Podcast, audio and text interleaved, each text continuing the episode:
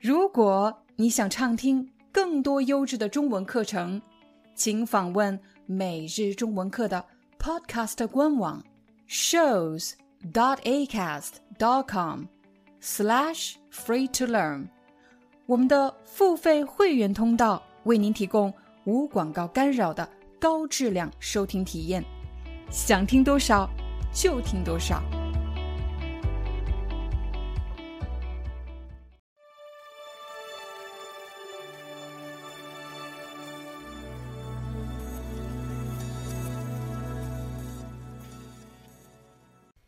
嗨，大家好，欢迎大家来到今天的中文课，我是你们的中文老师廖丹。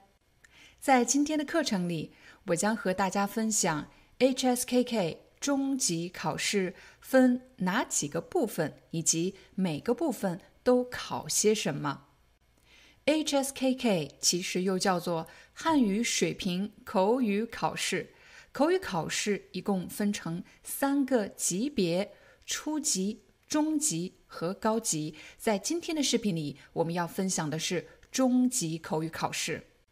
中级口语考试和初级以及高级一样，都分成三个部分：第一部分、第二部分，还有第三部分。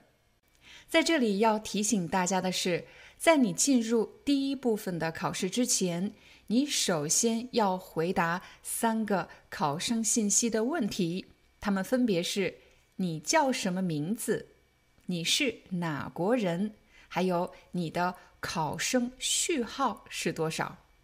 完成了考生信息的确认，你就可以开始正式考试了。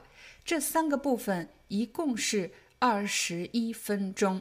但是在二十一分钟里，还包含了十分钟的准备时间，也就是说，其中你要准备十分钟，而你真正说话的时间只有十一分钟。如果你是第一次参加口语考试，很可能会问：我应该怎么利用这个十分钟的准备时间呢？我应该在什么时候开始准备？请大家注意。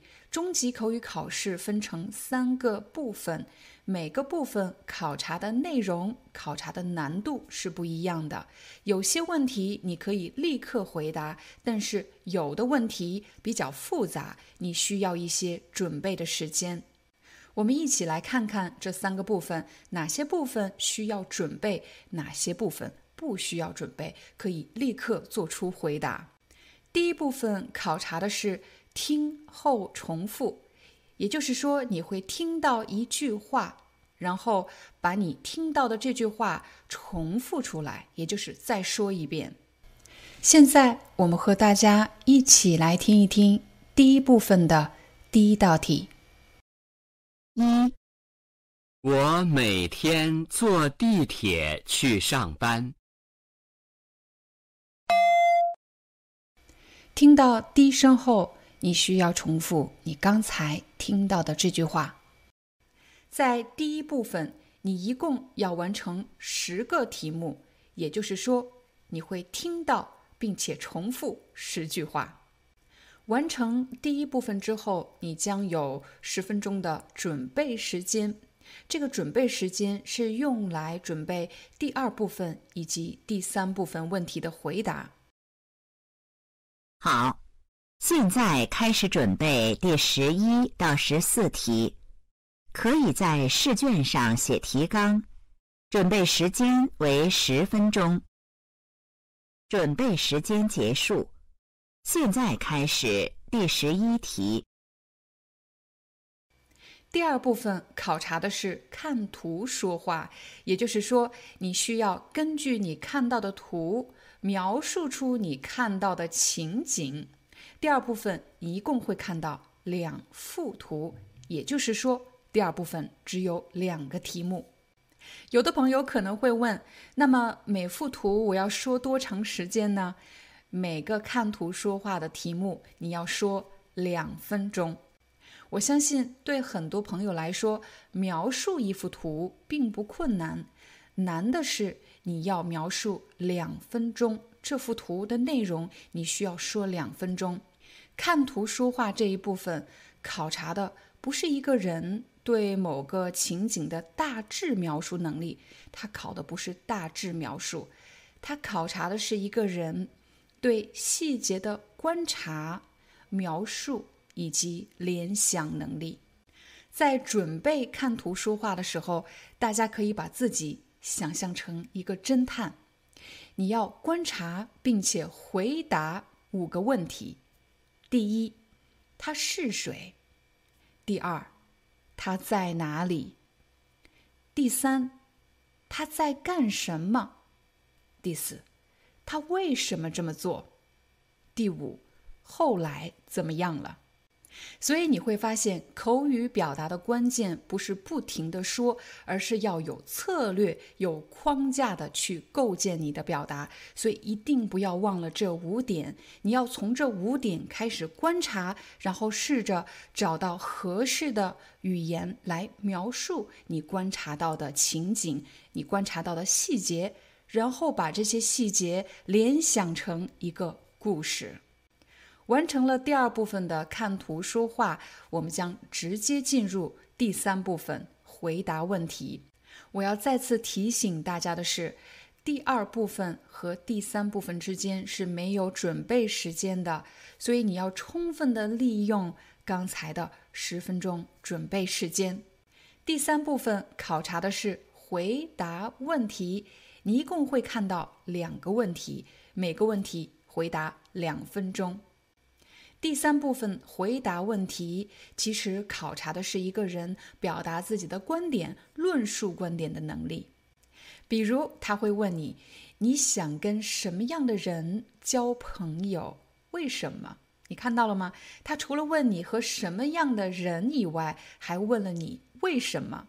也就是说，你不仅要说出是什么样的人，还要解释选择这类型人做朋友的原因。我的个人经验是，你采用总分总的形式。什么叫总分总呢？它是一个结构的框架，就是指你首先要用一句话来概括你的观点。比如对我来说，我会选择那些诚实守信、勤学、头脑开放、宽容、善良的人做朋友。其实，在你快速整理你的观点、寻找论据的时候，有一个小技巧，那就是数字三。你看到了，我刚才提到了三个关键词，因为在接下来我将分三点来描述这三种人。第一种人是诚实守信的人，我为什么喜欢和这样的人交朋友？如果不诚实守信，又会怎么样呢？第二类人，我选择的是那些勤学，就是喜欢学习、热爱学习，并且头脑开放的人。为什么我选择这样的人呢？第三点，我选择的是善良和宽容的人，因为不管一个人多么聪明，如果他失去了善良、失去了宽容，他是无法和别人建立关系的。当你完成了三个论点的表述之后，要做一个快速的总结。所以我要提醒大家的是，当你面对不同类型的问题，你准备的策略也是不一样的。当你准备看图说话，你要把自己想象成侦探，要完成呢五点法。当你回答问题的时候，表达自己的观点、表达自己的看法的时候，你可以用总分总；而分开的论据部分，你可以采用三个点的办法，举出三个例子。这种方法可以让你用最短的时间明确你的观点、你的看法是什么，以及支持你的观点的论据。论据其实就是你举的例子。有框架或者结构意识的第二个好处是，它会避免你说着说着就忘了自己要说什么的情况。有很多人呢，在考试的过程中，由于过度紧张，可能是看到了老师的表情，又或者自己在一个论点上绕来绕去，说了太长时间，居然忘了自己接下来要说什么。所以，框架和结构就像是一张地图，指引着你先说什么，再说什么，最后说什么。好了，这就是我们今天的中文课，希望对大家有帮助。 我们明天见。